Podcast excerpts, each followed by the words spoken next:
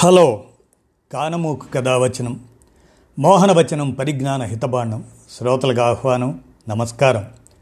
చదవదగునెవరు రాసిన తదుపరి చదివిన వెంటనే మరొక పలువురికి వినిపింపబూనిన అది ఏ పరిజ్ఞాన హితబాండమవుపో మహిళ మోహనవచనమై విరాజిల్లు. పరిజ్ఞాన హితబాండం లక్ష్యం ప్రతివారీ సమాచార హక్కు ఆస్ఫూర్తితోనే. నార్నే వెంకట సుబ్బయ్య వారి సందర్భ హితవచనాన్ని వీరు ఆంధ్రప్రదేశ్ హేతువార సంఘ అధ్యక్షులు. వారి సందర్భ హితవచనంగా అమాయక భక్తులు ఆలోచించాలి అనేటువంటి అంశాన్ని ఇప్పుడు మీ కానమూకు కథావచన శ్రోతలకు మీ కానమూకు స్వరంలో వినిపిస్తాను. వినండి. అమాయక భక్తులు ఆలోచించాలి. అందరికీ శకునం చెప్పే బల్లి కుడితిలో పడినట్లుగా ఇంకా డెబ్భై ఆరేళ్ళు బతుకుతాను అన్న సుభాష్ పత్రిజీ అప్పుడే చనిపోయాడేమి? పిరమిడ్ ధ్యానం చేస్తే రోగాలు పోతాయి అన్నవాడు రోగంతోనే ఎలా చనిపోయాడు? పిరమిడ్ ధ్యాన కేంద్ర వ్యవస్థాపకుడు ఆ మధ్య ఒంగోలులో జరిగిన ఉత్సవంలో భక్తులతో మాట్లాడుతూ తాను ఇంకా ఇలాంటి డెబ్భై ఆరు సమావేశాల్లో ఇక్కడే మాట్లాడతాను అని ప్రబోధించాడు. అప్పటికే ఆయనకు డెబ్భై దాటినవి. అంటే ఇంకో డెబ్భై ఆరంటే దాదాపు నూట యాభై ఏళ్ళు బతుకుతాడని భక్తులను భ్రమింపజేశాడు. మనిషి అన్నవాడు ఎవడు? నూట యాభై ఏళ్ళు బతికిన దాఖలాలు లేవు ప్రపంచాన. ఇలాంటి స్వామీజీలు గతంలో ఎంతోమంది వచ్చారు పోయారు. మరి నూట యాభై సంవత్సరాలు బతుకుతానని భక్తులకు చెప్పినవాడు డెబ్భై రెండేళ్ళకే ఎందుకు చనిపోయాడు? పత్రి భక్తులు ప్రతివారు ఆలోచించాలి.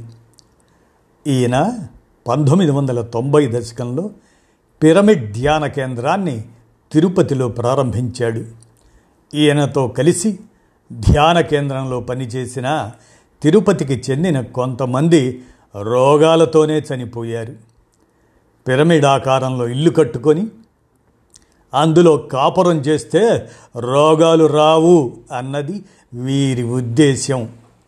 ఇంకా వారి పుస్తకాలలో అరిగిపోయిన బ్లేడును పిరమిడ్ ఆకారంలో ఒక రాత్రి పెట్టినట్లయితే తెల్లవారేటప్పటికి బ్లేడు పదునెక్కుతుందని రాసుకున్నారు.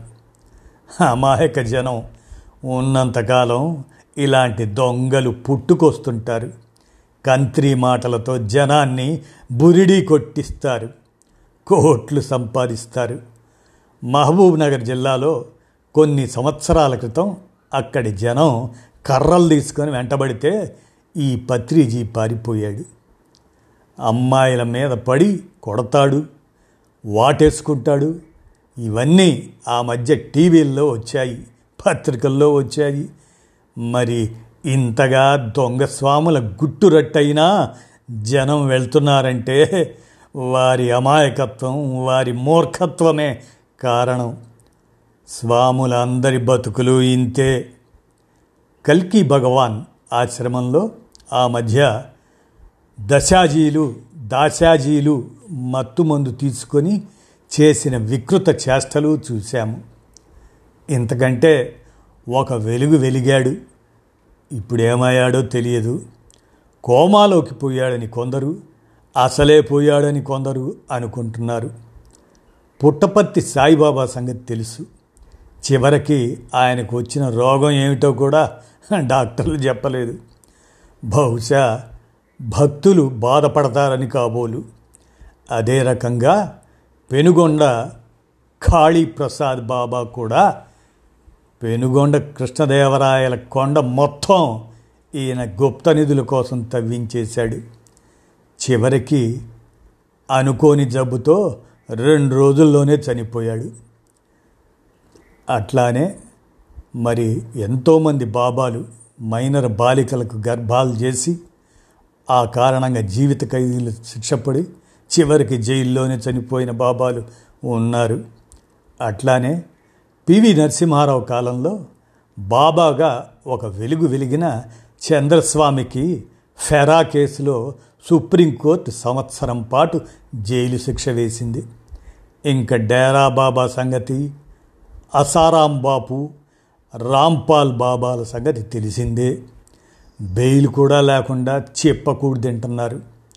ఈ మధ్య విజయవాడలో మాజీ మంత్రి వెల్లంపల్లి శ్రీనివాసరావు అండ చూసుకొని జాతకాల పేరుతో ఎంతోమంది మహిళలను మోసం చేసి కోట్లు కాజేసిన కానాల అచ్చిరెడ్డి కూడా సంవత్సరం పాటు చెర్లపల్లి జైల్లో చిప్పకూడు తిని ఈ మధ్యనే బయటకు వచ్చాడు ఇలాంటి దొంగ బాబాలకు ప్రజలే బుద్ధి చెప్పాలి. అందరికీ శకునం చెప్పే బల్లి కుడితిలో పడినట్లుగా పిరమిడ్ ధ్యానంతో రోగాలు మాయం అని చెప్పే సుభాష్ పత్రిజీ ఆ రోగంతోనే చనిపోవటం అమాయక భక్తులు ఆలోచించాలి. ఇకనైనా ఇలాంటి బాబాలకు తగిన విధంగా ప్రజలు బుద్ధి చెప్పి తీరాలి అని నారునే వెంకట సుబ్బయ్య గారు వీరు ఏపీ హేతువాద సంఘం అధ్యక్షులు.